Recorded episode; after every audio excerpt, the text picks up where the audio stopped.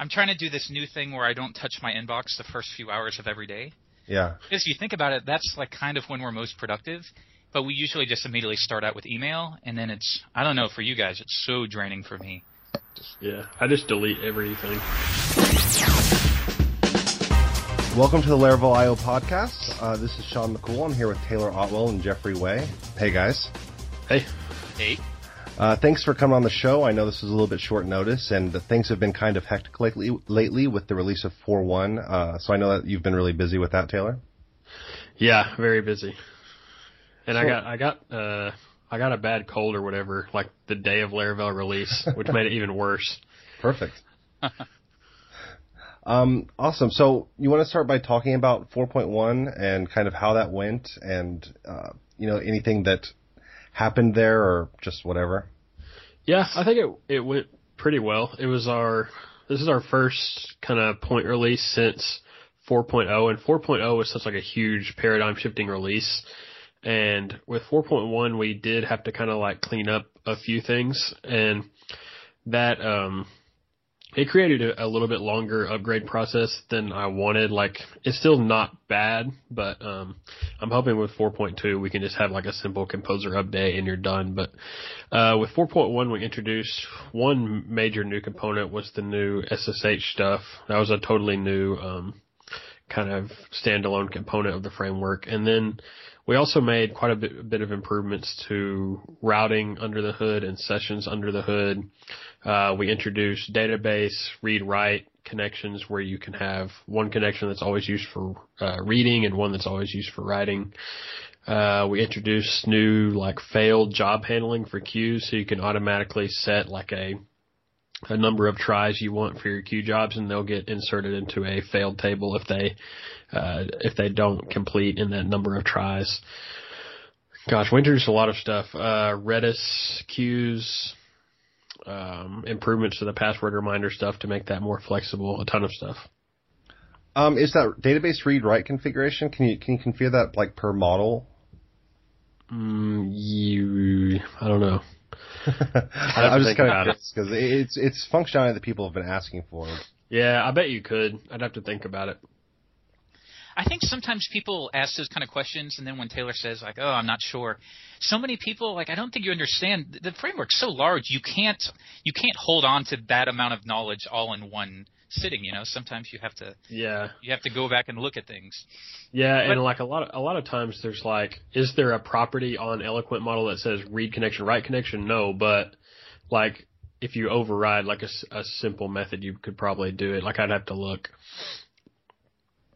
Yeah, I would expect that to be the case. You would just have a a method that you would override in your in your model, and it would yeah. return the correct connection string or something.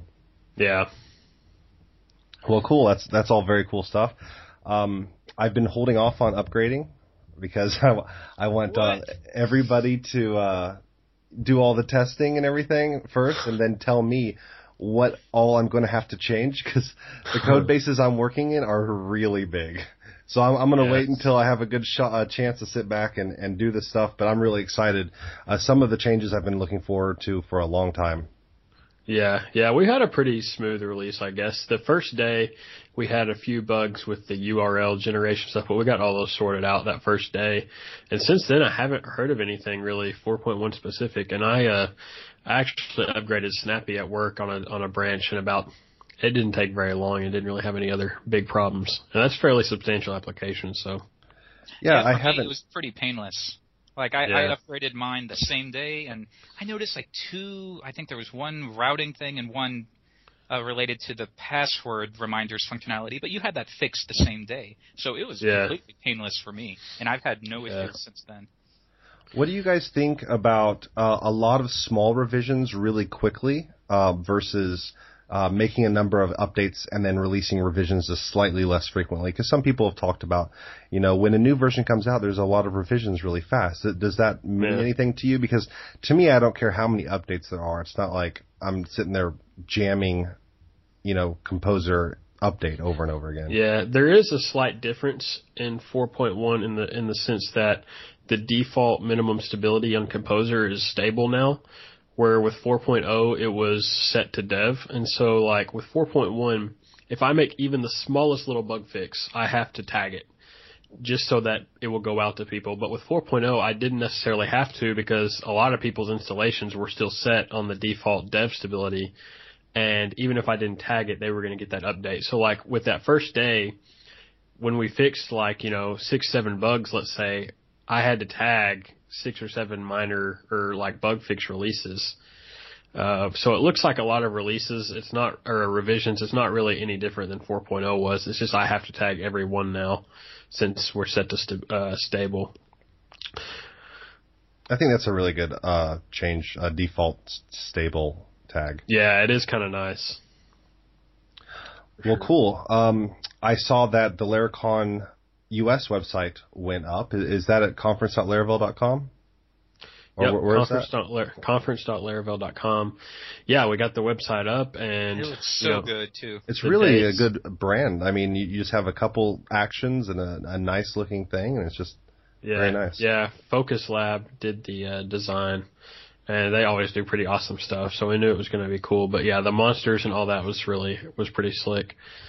And uh, we announced the dates and everything, which is um, May 15th and 16th in New York City. So our venue is the, I don't think the venue is on the site, but the venue is actually the Scholastic Event Center and Theater, which holds, has an auditorium with like nice theater seating and I think it holds about 250 people. So it's going to be a, quite a bit larger than the first, uh, US Laracon. And, uh, they have a cool, um, kind of at the at the top of the building they have this cool thing called the greenhouse, which is kind of like this glass room with an outside terrace and stuff and cool lighting for um after the uh after the auditorium talks. That that's did pretty we, cool. New York City have, is an awesome venue. Sorry. No, it's okay. Did we have 200 people at Laracon EU? Uh, 185. Yeah, I'm just wondering, 250. I mean, another six months of Laravel. I wonder if that's going to be enough. I mean, obviously you guys know I don't know. than me, but it just seems like it's growing so fast.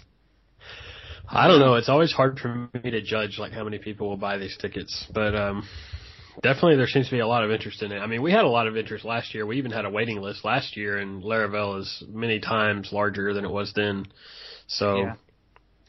and that was a hundred people with a probably a good 20 or 30 people on a waiting list. So yeah, it's really popping up everywhere. I'm I'm talking to contractors. Uh, it, Laravel three, for example, runs uh, uh, some properties on Fox Sports and uh, a bunch of stuff that you know nobody I know is working on that stuff. It's just people are adopting it. Um, yeah, that's crazy. And with New York City too, I mean, we have a lot of devs just in town, um, more probably more than we did in DC. So I'm sure there'll be quite a few local people that buy tickets as well. That's a good point. You can you can definitely it's easier for them to travel there, and so it's it's easier to fill those seats. Yeah.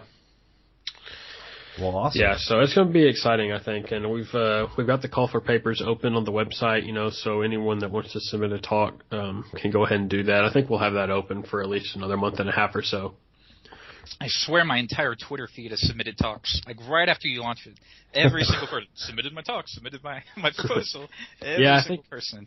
I think we have about twenty five or thirty talks submitted so far. That, that's yeah. great. So, so um, do you know when ticket sales are going up? We are going to start selling tickets at the first of the year. That that uh, we're doing it the first of the year for some tax things, tax reasons, but um, yeah, we should have it up, and um, I'm sure we'll have pricing details then as well. But it should be uh, pretty affordable and uh, considering the location and venue and stuff. So I think it'll be be good. We'll get it up pretty soon. I guess that's pretty uh, pretty close here, considering we're at the almost the new year. yeah. Um, do you know if it's going to be two full days? Yeah, it definitely will be two full days. Hundred percent sure. Um, so we'll probably have more talk, obviously more talks than we did last time, I think, but we also are just kind of still brainstorming a little bit about other activities we might want to do during the day besides just, you know, the speaker talks. Yeah. And uh, we like have our actually idea. Like where each you can sign up and you can do a 5 minute talk. I love that yeah. stuff. Yeah, that is cool. We we we're still batting that around. I think we definitely want to change up a few things and have some variety during the day. So yeah, that's a cool idea. We've confirmed a few speakers too. Like a handful that we just wanted to invite. Like, um, um, I think I can go ahead and announce a few, but like uh, Sarah, she goes by Sarah MG on Twitter. Um, she's going to be speaking about the HipHop VM. She's uh, Nice. she works on that. Um, who else do we have? Uh, Jeff Jeffrey Way will be speaking. Who? Who? yeah, not very well known, new guy. We're just uh, fresh face for this Giving year. him a chance. Except Yeah. I'm not sure what to speak on yet. I was actually thinking about doing something maybe JavaScript related. I've really been getting into like Angular JS and how that mixes with with Laravel. So that might be fun. We don't get many JavaScript talks at Laracons. Like have Yeah. we maybe we've had one, maybe not any. So that that, yeah, might be interesting. not really, not really any pure JavaScript talks.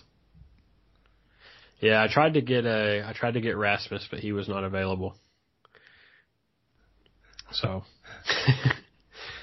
yeah, we'll have some good talks. We're, I think we're shooting for, I don't know, uh, between twelve and fourteen talks, depending on, like I said, you know, what other activities we come up with. We may, you know, lower or raise the the number of uh, talks.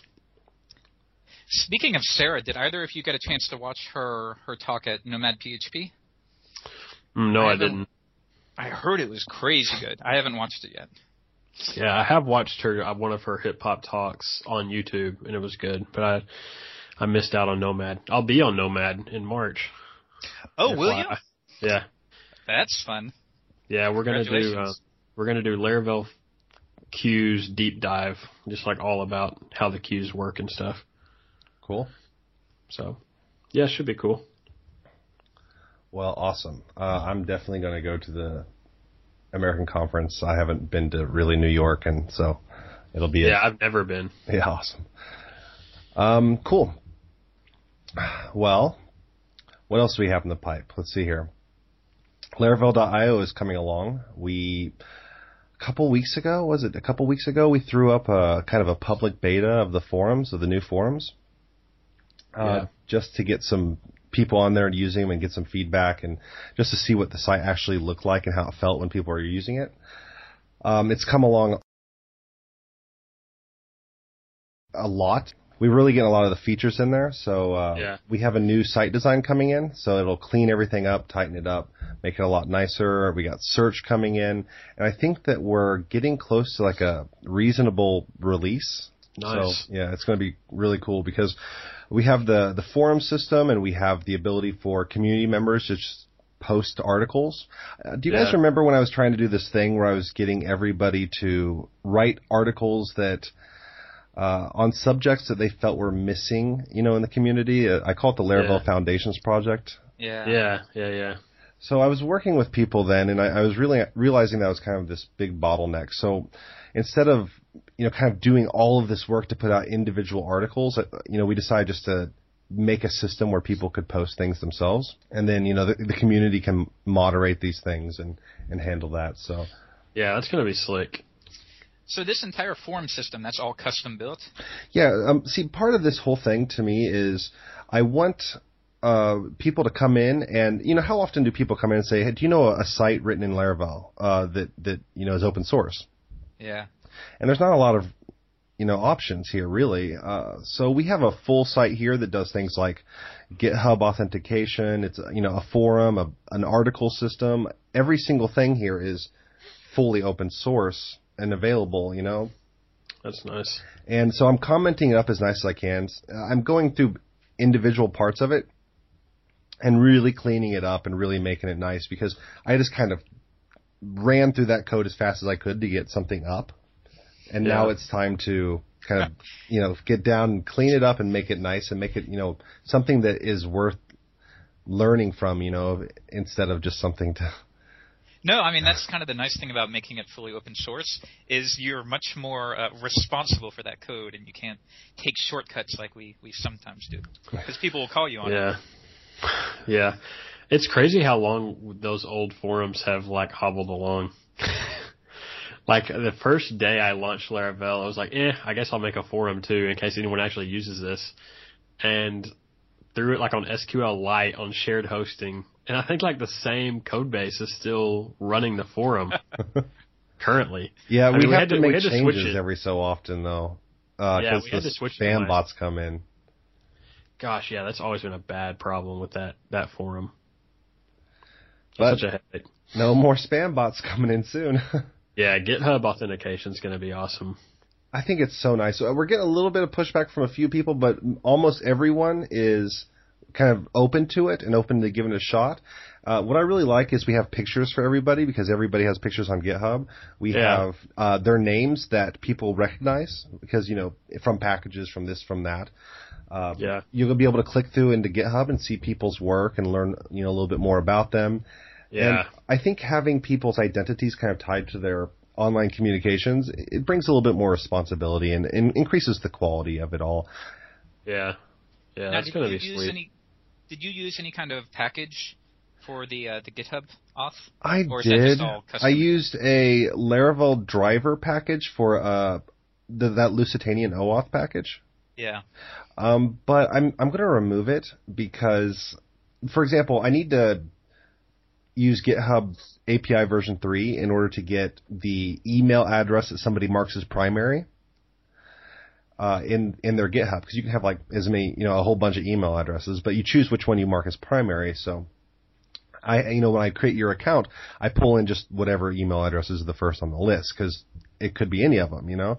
So I need to upgrade. Uh, I need to do something because I, I'm pretty sure this package I have, uh, after looking through it, I, I'm pretty sure I can't just send the appropriate header to kick it up to version three. So uh, I'm just going to really quick write my own little thing because you know it's really easy to do for what I need it to do. It'll be nice because people can kind of you know see that too and see how that works. It'll just use Guzzle and, and be done. But it, it's it's a lot of fun. I have uh, Nick Nickster. He's Nick on IRC Yeah. and uh, he's doing the design and it's really nice to have somebody who can do design work on this project because finding designers to work on community projects for programming stuff is just impossible. It's, you just can't do it. You have to pay him or something. because Isn't that crazy? These people want to be paid to do work. well, you know, you say nerve. that, but how much time gets put into programming this stuff is, I mean, how much would you charge a client to make a forum, article system, a help ticket system? How much would you charge for that? oh, no Yeah. kidding.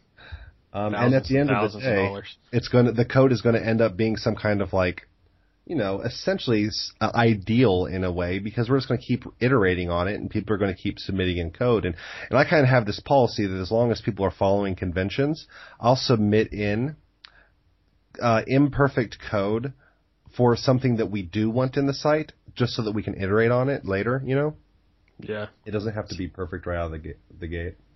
Yeah. But uh, you know, bit by bit, we're going through and, and refactoring it, adding tests, commenting the tests. I just really want it to be something that people can look at and people can point at it when somebody else has a question. You know, like how do you test this? How do you do this? How do you approach making your controllers, you know, more object oriented? How do you handle, you know, O authentication stuff like that? And you're using Codeception for the Yeah, tests? I'm using Codeception.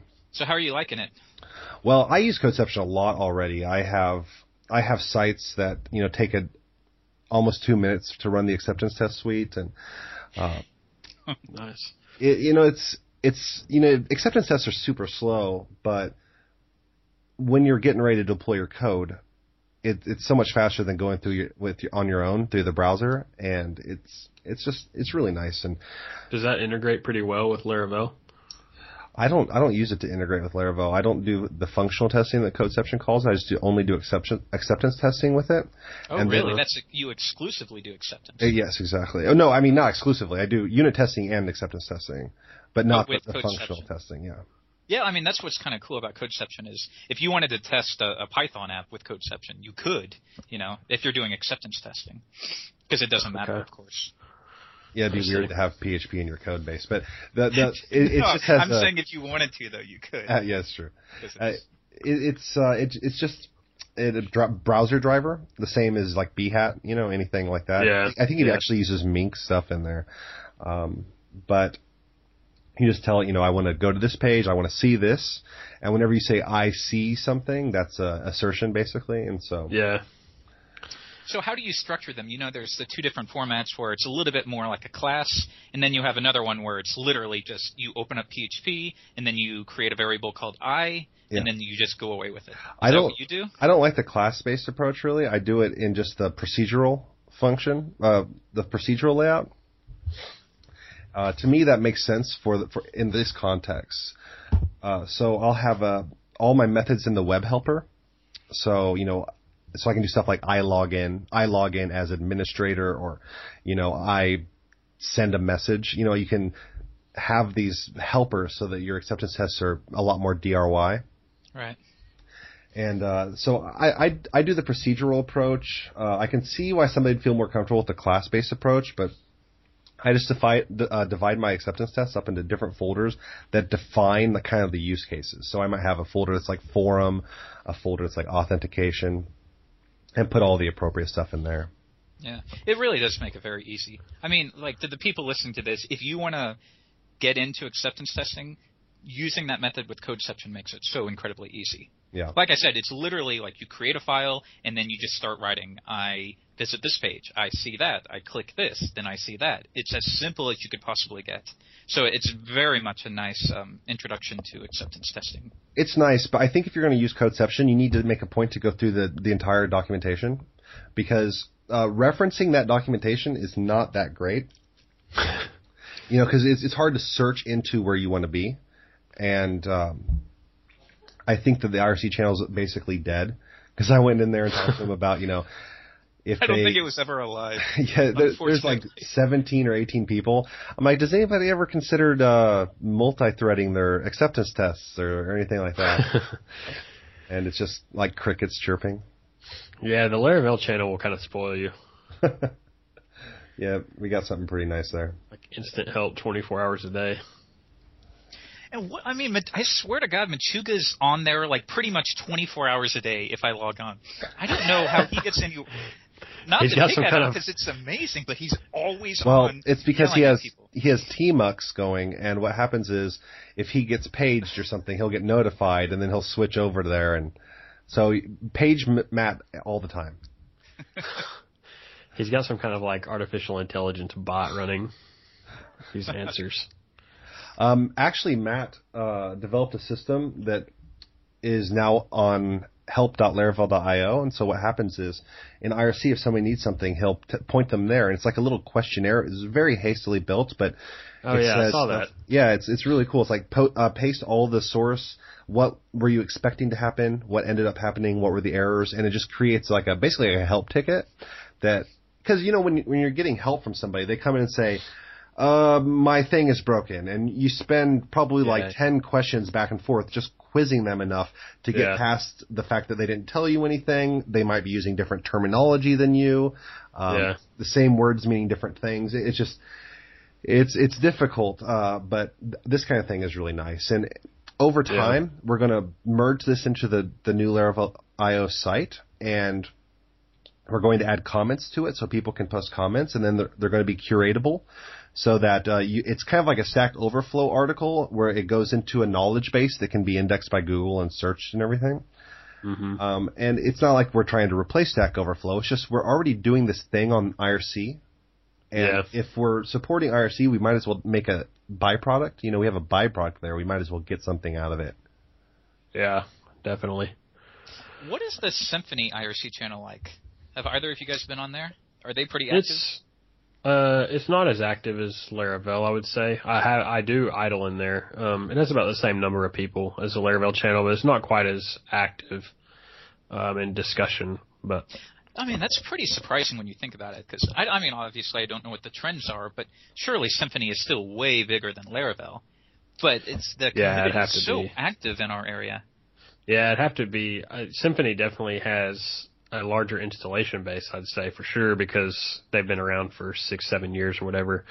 But in terms of like trending, Laravel, I think, is gaining. I mean, we're we're going to become the the most popular PHP project on GitHub in a matter of a month or two. I mean, just the way things are going. So, yeah, you know, it's, I think it's just going to take a few more years to grow that installation base to be anywhere near, you know, like a Symfony a Symfony type project. But. Right. Mostly, if you ask people if they could drop their app and have it in Laravel instead, they probably would say yes. But uh, you know, the nature of the the business means that Yeah. they're just not able to do that. And Yeah. And not everyone would say yes. no, I, Like I was it's saying on absolutely Twitter true. the other day, we're starting to get the haters. And like I was saying, I think Yeah. that's a good thing, really, because it will always happen. But Yeah. Yeah, a few more years, I think we'll be a lot more entrenched, you know, in a, in a lot of different businesses and stuff. Laravel does move at a faster pace than Symfony as well. So like, you know, coming up in May will already be 4 point, what is it, 5.4, uh, version of PHP and up. So I imagine Symfony won't, won't be going that direction until they release Symfony 3 if I had to guess, but So you're saying uh, in May, Laravel 4 is going to be 4.2, yeah. 4.2 is going to be minimum 5.4. yeah. Now, is there a 5.3 long term um, LTS release?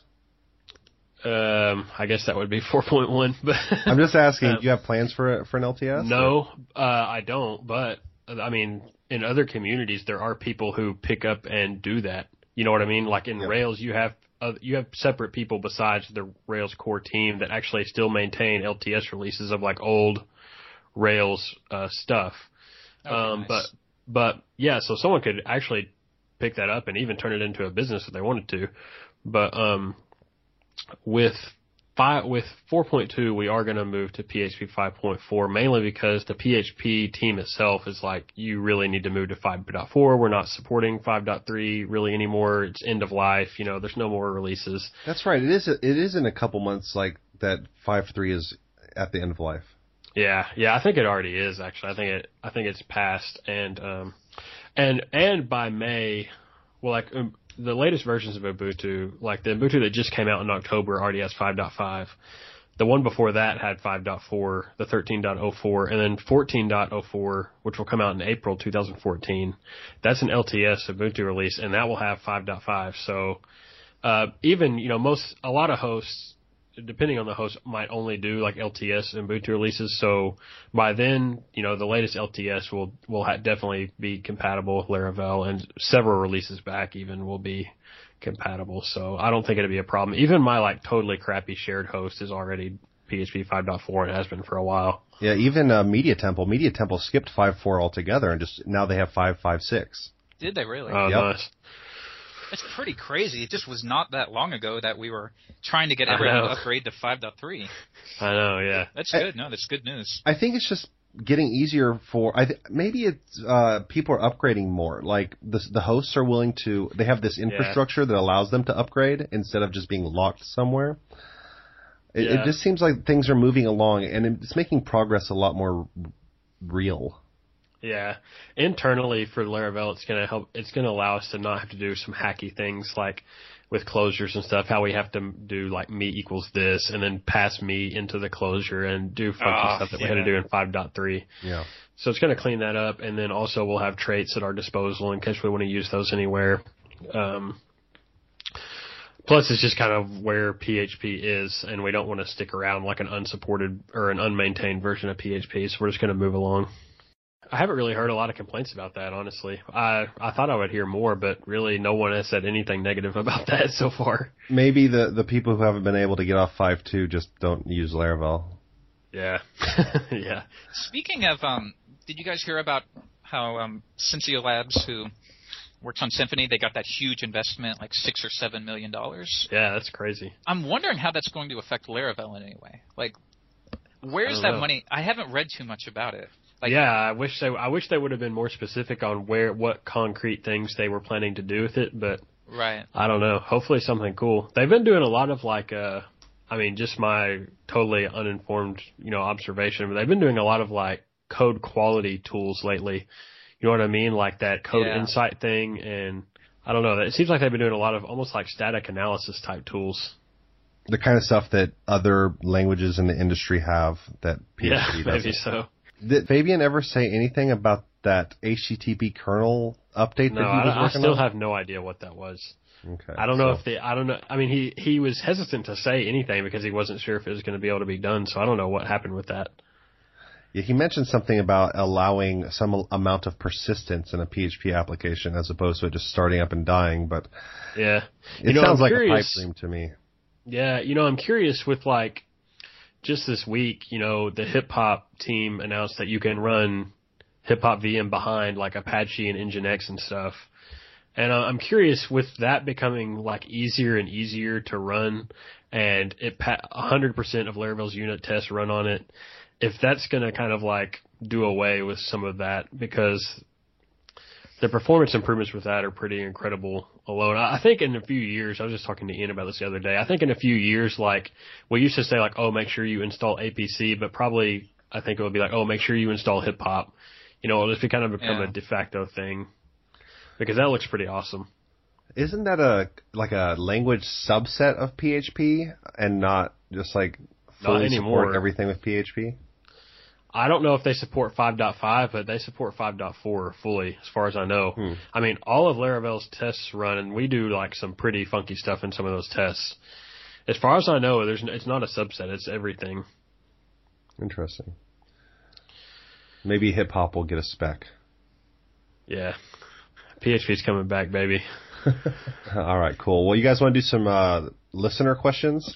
Do yeah. it. Let's do it. Bring All right. It. So uh, we asked a survey. We sent out a survey and asked people to send in their questions. So we got a list here. We won't be able to go through all of them, but uh, I think the one that's most important to the people who are listening is going to be this one about how has uh, Robo being absent from the Laravel channel for so long impacted our culture? I was worried about. I really was worried about Robo for real. Like I was like, I was like, I haven't seen Robo in like a week and a half or two weeks. I wonder if this guy's okay because he's like a pretty much a staple in that IRC channel. He's like um like a mascot, but not in a condescending way. Yeah, he's like he's like a I don't know how to put it without making him really mad. but he's like he's like this relative we're kind of embarrassed of, but it's still entertaining to like be around he has he has like this sense of humor that makes uh, really difficult to get through situations bearable. no, I think to me, Robo just kind of like sums up the internet in a way. Like he's he's so like crass, and but it's enjoyable at the same time. awesome. Okay, cool. Um, yeah, I'm glad that he's back. Apparently, he's like some soccer superstar. Yeah, I don't know about that. uh, he went. He traveled through Europe a little bit, and now he's just wondering why everyone in England smokes cigarettes. So, somebody who did not leave their name writes in and asks, "Who here has a traditional CS degree, and how has that affected the career or the type of work that we do?" I don't. Yeah, I don't, Taylor, I don't have you? any kind of degree. I guess you could say I sort of do. I have a bachelor's degree in information technology, which included um, C++ programming and database stuff. But a lot of my school was more like computer networking and hardware and stuff. Um, so I wouldn't say I have a traditional CS degree. It's more of like a business IT degree. Mm. but I, as as far as affecting my work, um, I wouldn't say it affected me that much. What what happened to me is after college, I went to work for a company that had a six month training program, and that's where I really learned to program. I would say for real. So. Yeah, I think I I wasted a lot of time not having like a real computer science degree. Uh, spent a lot of time spinning my wheels, not knowing what to study, not knowing what to pursue. Uh, it wasn't you know until the last five six years that I really realized that there was more outside uh, of my little bubble, and that if I just reach yeah. out, I can grab it. Yeah, man, I this this reminds me. Um, it, it's so crazy too, depending on what school you go to. Because like for for me at my school, um, the professors. I hope they're not listening to this. They probably aren't. They're very old school, and so like I don't know. They were just like so C. They were very C plus plus minded, and like no like graphical interfaces or anything like that, and very traditional. But like I was just talking to this guy that's interning at Harvard, and one of Harvard's classes is using Laravel this coming semester to build like some kind of web app thing. And like I gave copies of the book to the class, copies of my book to the class or whatever. And so like that's depending on the huge. school, it makes a big difference, you know, because like for me, it was just like build this little app in C++, but they're actually building like a modern web app on a modern web framework and, uh, doing stuff like that. So. No, that's um, a huge deal. I mean, yeah. from, from when I ran Nettuts, I, I got to talk to a lot of people, a lot of college kids, and they would tell me these stories of what they're learning about. And the sad yeah. part is, it is it's bad. Like even CSS related, they're learning like oh use tables for layout. I mean they're learning yeah. stuff that's rooted in 1998. Yeah. Oh yeah, we use Dreamweaver at my school for one class. Nice. Sure. Oh. you said there was no graphic tools, man. That was not a true CS course though. In the true CS courses, no, we didn't really use any graphical stuff. Yeah, no. Infor- information technology is kind of like a wide uh, yeah. array of things that you learn. Just yeah. You know, if you're not into computers from a young age, then you kind of should learn a lot of this stuff to catch up. But yeah, I could have, I could have, I could have skipped all of college and just gone straight to that six month training program at work and been fine. The things I learned in college, I enjoyed my other classes outside of computers in college more than I did my computer classes. Yeah, like history, uh, uh, you know, any any other class, any other topic, history, English, science, that was all more interesting than a lot of my computer classes. Yeah. What would you yeah. say? There's, I'm sorry, you go ahead, uh, Jeffrey. No, I was just going to say it, it's sad because it's especially in the development stuff with university, it's such an uphill battle. I was telling somebody the other day, like you can't you can't really get mad at the teachers because it's like if they're 40 or 50 years old, I mean, this stuff is so hard, and we are yeah. young and and it's like I don't see myself in 20 years being able to keep up with how quickly the industry moves. So if you look at some of these teachers who are basically us 20 years from now, it's hard to blame them that maybe they're not as up to you know the current standards as as they could be. I mean, they have families. They're yeah. This stuff is tough. I think it's cultural too because I I actually know people who are are like 60 years old and who are great and brilliant. I mean, you know, I'm yeah. sure Kent Beck isn't fumbling over what to do. No, yeah. just to clarify, I wasn't saying if you're over a certain age limit, you don't know what you're doing. Yeah, but I'm, I'm just saying like for for your general population, especially with teachers, where they are they're they're not developing every day. They're doing lesson plans. They're teaching classes. You know, so yeah. it's very difficult to to keep up on all of this stuff if we can barely do it. Yeah, well, teachers have different emphases too. So like the head of my computer science department was like a a genius for real. And but if you wanted to learn how to write like your own operating system or like your own programming language, definitely it would have been a good place to be. It just depends on what your emphasis is. Like if, but probably, you know, newfangled web apps were just not their thing, you know. So it's just going to vary so much from department to department, I think. I think mm. that in in you know the web development, especially in, in PHP, and I don't want to make this sound like a negative thing. There's this idea that school's a waste of time. People who went to school yeah. wasted their money and time, and I really I, I I don't like that perspective. I feel like it's, it could be a little bit self-serving. Like I didn't go to school, and, and this is how I feel to make myself not feel bad about this, uh, because you know I yeah. I dropped out of high school and I didn't have any real education. But if I think about what maybe I where I could be now if I had like a master's degree in computer science.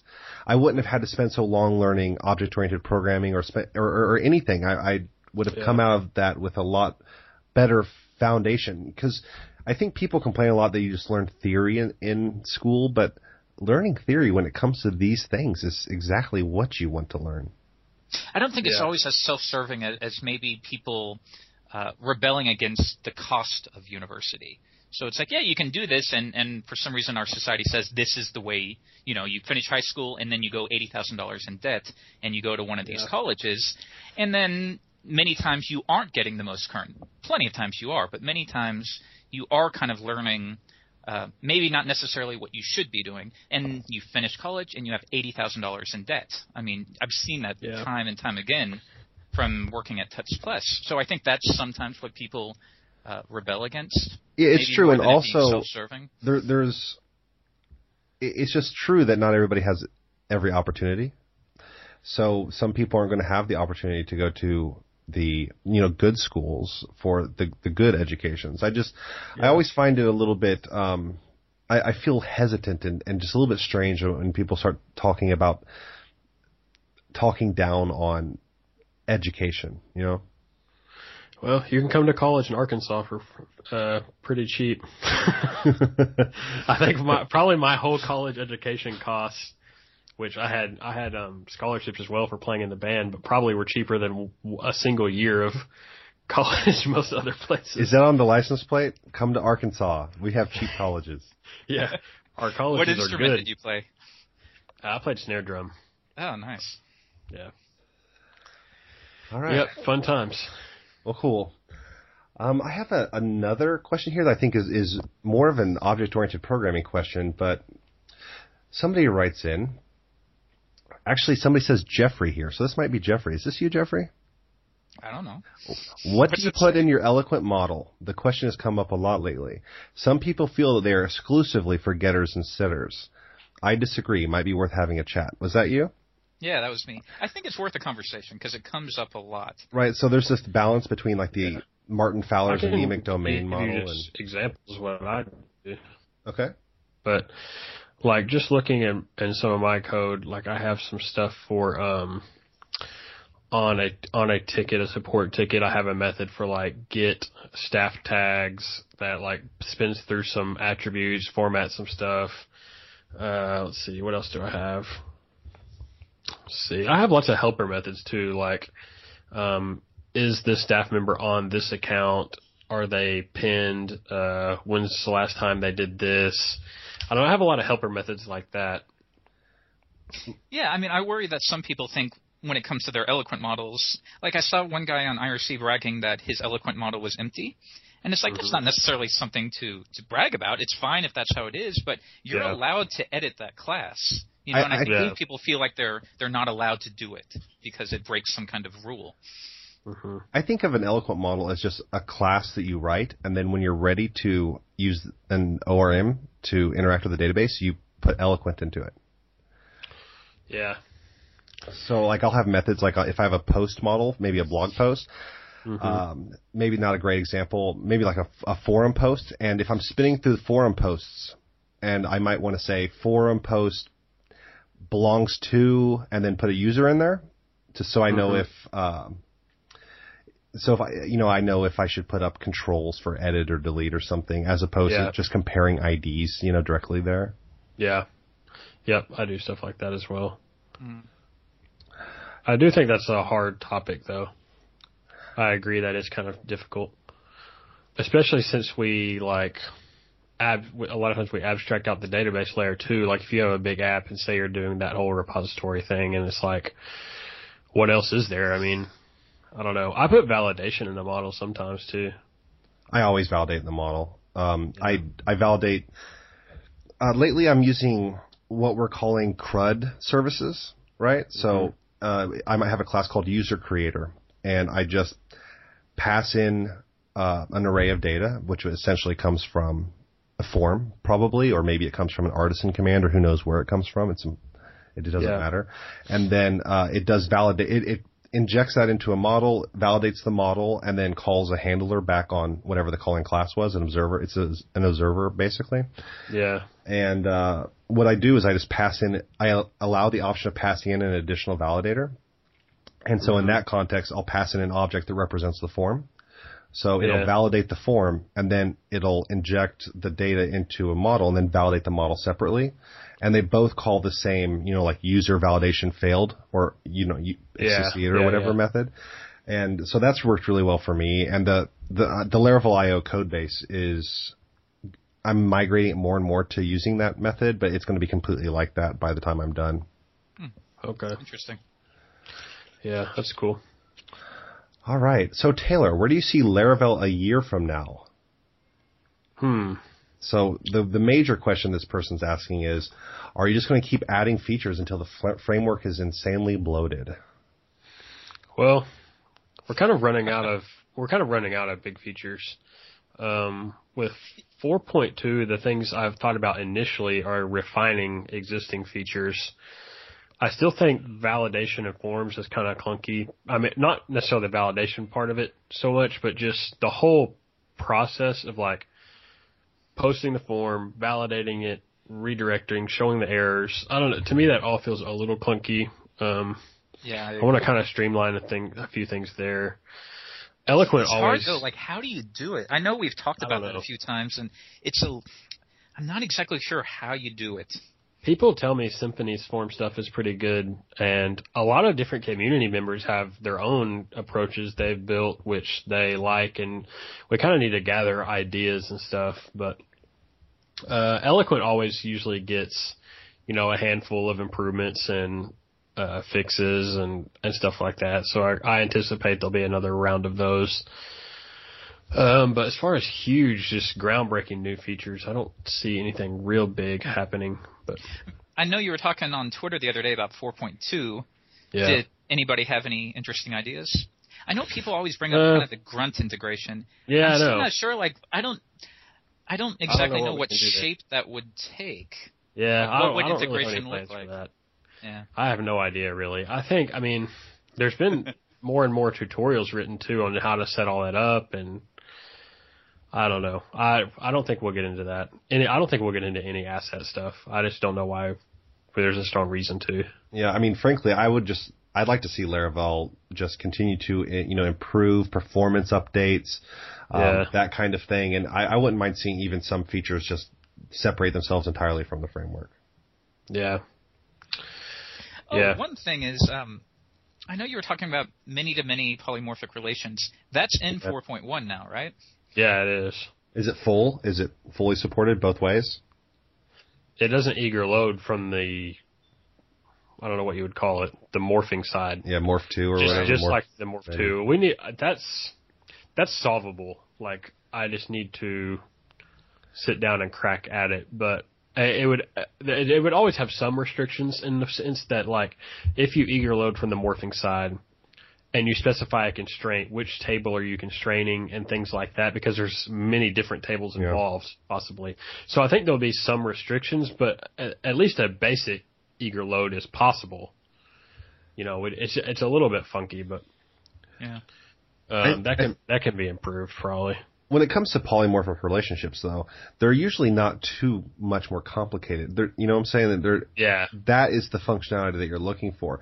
And so you can always write your own functionality to pull back, you know, write a query to pull back the exact correct data, and it's not that big of a deal. But I, I know that when I have these uh, many-to-many relationships, I just hand code it all, and with polymorphic many-to-many, I can just shave those methods away. So somebody writes here asking about how you feel about using Symfony components now that you've rewritten the routing aspect of Laravel so that it no longer uses Symfony. Okay. I have to kind of backtrack on this a little bit. we originally I rewrote it and it didn't use any Symfony, and the reason for that was not necessarily that Symfony routing is bad. It's just that we do a lot of custom stuff in Laravel that we were kind of having to shoehorn into Symfony's routing. And it was getting to the point where we were like maintaining two routing layers, and that was getting to be a pain.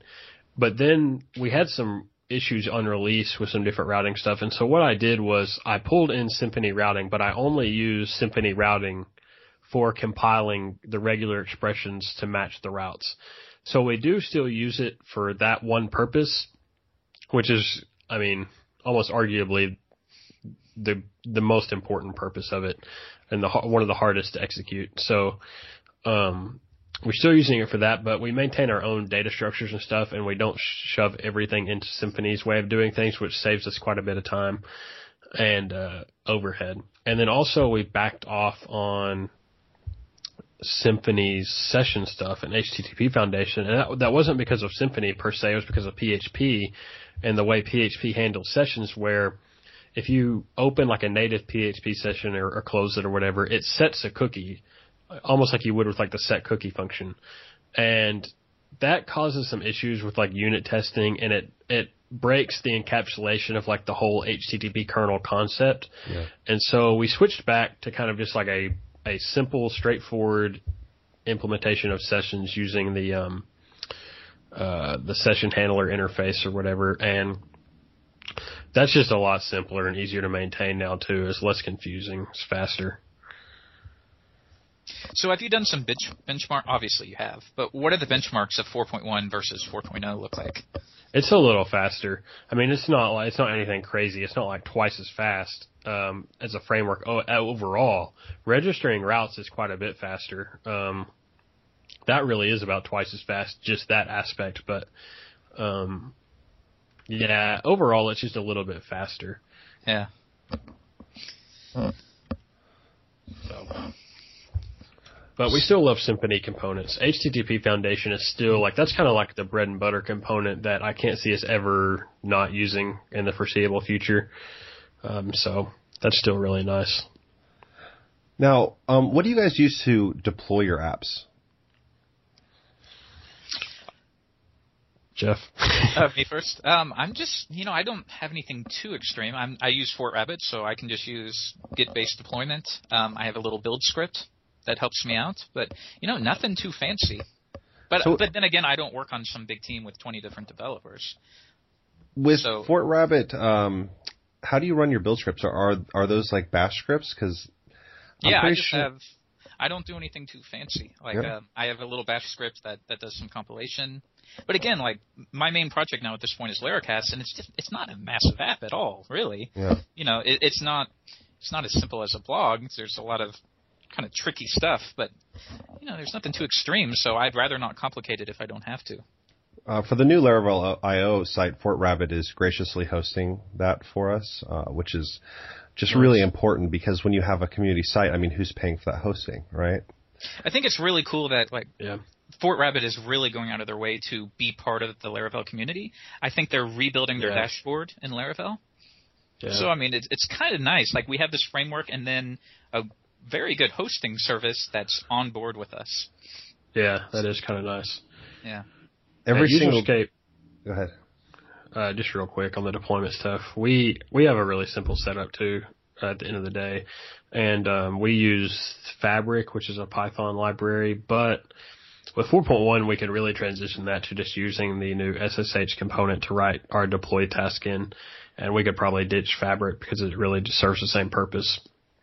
And that's really all we do. We just execute a deploy command on the command line, and it it it uh, remotes in and does a bunch of stuff, a bunch of commands. Now, do you have any kind of like continuous integration or, or any tests that run before it the code hits production that you're not manually running yourself as part of the deployment process? Yeah, when we deploy to our uh, development server, our tests run automatically, and it doesn't it doesn't like reject the deployment necessarily, but it at least shows us like the test failed failed or passed, so we kind of get a heads up. Now this this probably sounds ridiculous, but what do you guys think of like a Capistrano or something like that system where when you run your deployment script, it puts all your code up uh, onto your machine, copies over a copy of, of you know like reasonably recent production database, runs your migrations and seeds, and runs your acceptance tests off that. Um, I, I've been thinking about this a lot recently because I just essentially do all these things manually. I, I run my acceptance yeah. tests locally before I even consider about deploying, and then I put it up on the server that has the same server configuration, the same everything, and then I copy over like a recent backup of the production database and bring yeah. it all up, and then run the tests on that data. Um, so I was really thinking about how I should automate that out. I think those are cool systems. I like it. I, would like somebody to make something like that, like really simple, or just teach me how to use Capistrano because I haven't taken the time. Yeah, I've never used Capistrano. I played around a little bit with Rocketeer, but nothing for production. It seems it's pretty cool. Rocketeer's got yeah. so one thing I really quick wanted to say about fortrabbit, um, I'm using them for the Laravel IO project, and, and they're hosting us, like I said, for free. Um, and it's really interesting because every time I'm like, well, what am I supposed to do now? I don't know. I don't think you can even do this with fortrabbit. And then somebody's like, uh, actually, and they have like a, a really easy script that you can just put in your thing, and you know it all works. Like the deployment file stuff you're talking about. Yeah, that just came out maybe three weeks ago. Uh, it, it's interesting because like I really needed something to do, so I didn't have to like manually do these things, and and there it is. It's pretty slick. Yeah, they seem to really know what they're doing over there. they gave us a pretty nice setup too for running the thing because you know forums can be kind of heavy and depending yeah. on how how much traffic you know Laravel IO gets and all that. I mean, we're running basically. It's it's like a central community hub, so all the yeah. forum stuff is there. I really I really should look at some of the metrics for that. Do you guys have any idea about how we could have like maybe a a good metrics package for for Laravel IO? Like um, if people are having articles on there, it'd be nice to have stats about it. But you know, just incrementing a counter in a in a in a database record seems a little bit janky. Yeah, I wonder if there's any way to kind of automate some of that. I was thinking I would, maybe we hit the Google Analytics API every so often, like once a day, and pull down details or something. But I've never done that. Yeah, me either. I don't know. Google Analytics is pretty cool. You find out it's like a hundred times more powerful than you think and it's it's just really complicated unless you want to spend a hundred hours really digging in to see what it can really do. Yeah, you really have to be like an expert, and this is like the the whole idea that there are search engine optimization experts. Because normally you think of this as kind of a joke, but I mean to to there there are people who do like uh, strategic content, content strategy, and all these other things that they have to know so much to get the details, and and and they can do so many things with the system, like the the tags functionality and everything. Yeah. Yeah. Pretty crazy stuff. That's the hard thing with projects like Laravel IO or or even Laracast. It's like you only have so many people helping out, and and we can't know everything, you know. Yeah. So something ends up getting sacrificed. Where... Well, I try to put a lot of comments in the code like "this is awful" or um, no, just just saying this is temporarily here so that we can do X. Like I, I just added a search system to the to the forum, but it's not up yet because it's going to go up with the new the new design that's probably going to hit this weekend. And you know, I'm like, I'm just doing a straight database query, uh, really simple against the forum stuff. Which, w- as the forums grew, this thing would just not work but uh, I'm I'm going to replace it with something really cool later. So it's just a kind of duct tape for now. Nice. All right, good stuff. So, uh, what do you guys uh, what do you guys think we should do with this podcast? Like, so far I've been having uh, Taylor and Jeffrey and, and Matt Machuga on and, and just talking about things like this, what's new. But um, do you have any ideas about, you know, maybe something what what's relevant what's what's you know useful for people to hear? I, I don't think it would be a terrible idea to have newcomers come on every once in a while. And you kind of get a, a different perspective. Somebody brand new to laravel and they can ask their questions. I don't know. Would that be good or not? Yeah you could have someone who owns a business that's using laravel or something too. Ah uh, yeah. Even that has like a small dev team. Um you could have like anyone that's written a popular package, you could have them on and kind of talk about the package some. Yeah, that's true too. That that'd be a really good idea. Like, you know, Dries Vints, who does Laravel yeah. Weekly. Yeah. He has some crazy amount of subscribers now, and he's got his ear to the ground. Basically, he, he's talking about every new package that comes out, and yeah, it's pretty crazy. But yeah. uh, you know, having people talking about here, this package is here, it solves this problem. Here's how you use it. Here's why we built it. That's a pretty good idea. Shawn, do you find that it's hard to get people to come on? Well, I mean, not really, because I, I mostly just ask you guys, and you guys are really uh, open and really cool with it. I, I, you know, it's it's been really not as bad as I thought it was going to be. But there's so many people out there who I think would be really happy to, to you know, to be here and to, to talk about these things and get their work out in front of other people. You know, when somebody releases a new Laravel book, for example, it, it's nice. It would be nice to have them on and have them talk about things and um, yeah, I've been thinking about the. Have a different person every week. Yeah, see, this is this is where I knew this conversation was going to go, but. Uh, somebody actually wrote in and asked a question. How do you convince your clients who haven't heard about Laravel that that's not a bad thing? And I'm thinking, well, you could start with a Google search. You could start, you could go to Amazon.com and search it's pretty hard to kind of walk through this minefield without finding something. I mean, it's it's it's everywhere and it's huge. And Laravel has is not a small thing. It's like every PHP framework except for Symfony and CodeIgniter basically are smaller than Laravel now. Is is what it seems like. I think Yii yeah. is still. Yeah, Yii really has a, a stranglehold on China somehow. I have no idea. Yeah, it really does. Yeah, sometimes it's interesting to look at the trends. like Google Trends. Yeah, I do that all the time. stacking up. Yeah, it's some interesting stuff there. I mean, it's also you know you have different types of places. So you have all these uh, little shops that kick out just like little page after little page, little, little site, and and their technology is ancient. Their developers don't keep up, and so yeah. you know you, what ends up happening is it takes years, you know, half a decade for something new to sink in, and so yeah. there's always more market uh, penetration, you know, to be done. Yeah, that, yeah, that's going to take always, several more years.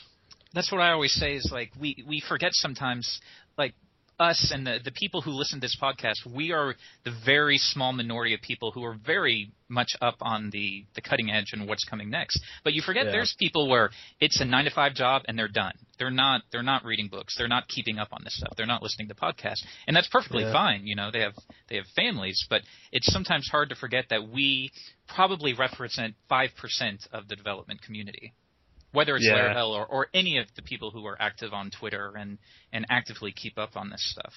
For sure, yeah. So when I when time. I worked at a when I worked at that dev shop with like 150 programmers, probably only I don't know, let's just say 10 or 12, 15 actually like were on top of like what was happening, and the other you know 130 it was it was just like go to work and go home and they weren't really interested in they didn't know about you know GitHub and Stack Overflow and all that.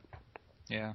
And, you know, this is how it was, but no, that's a bad thing even. well, if they're going to use the new Laravel IO forums, they're going to learn about GitHub.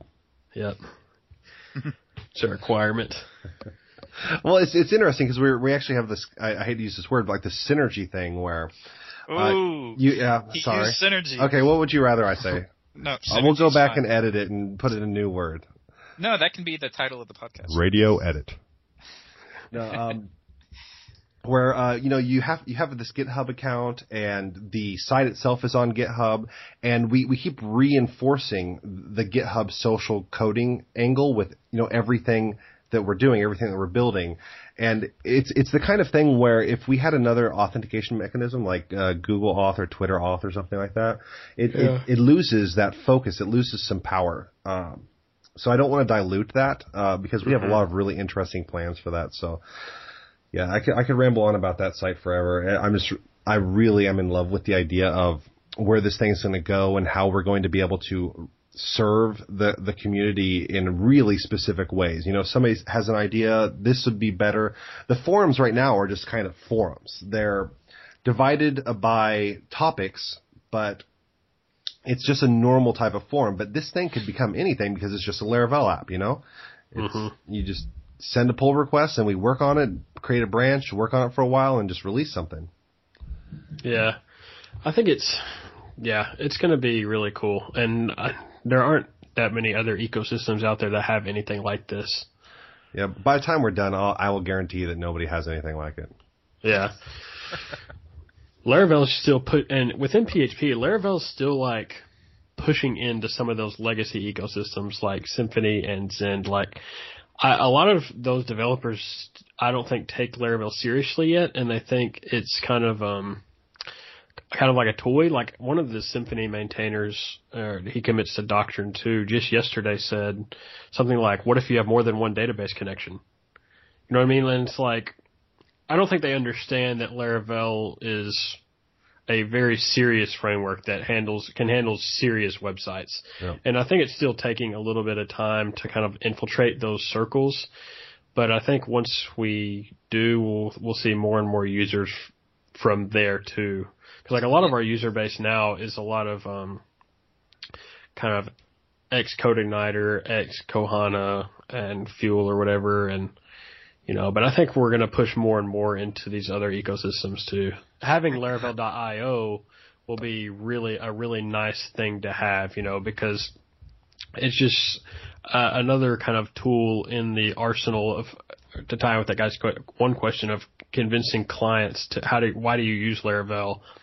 You've got this cool framework, and Laravel.io shows it's got a big community behind it um, that is committed to helping each other because that's a really big deal. Like, who else is using this? Is are we the only ones using this product?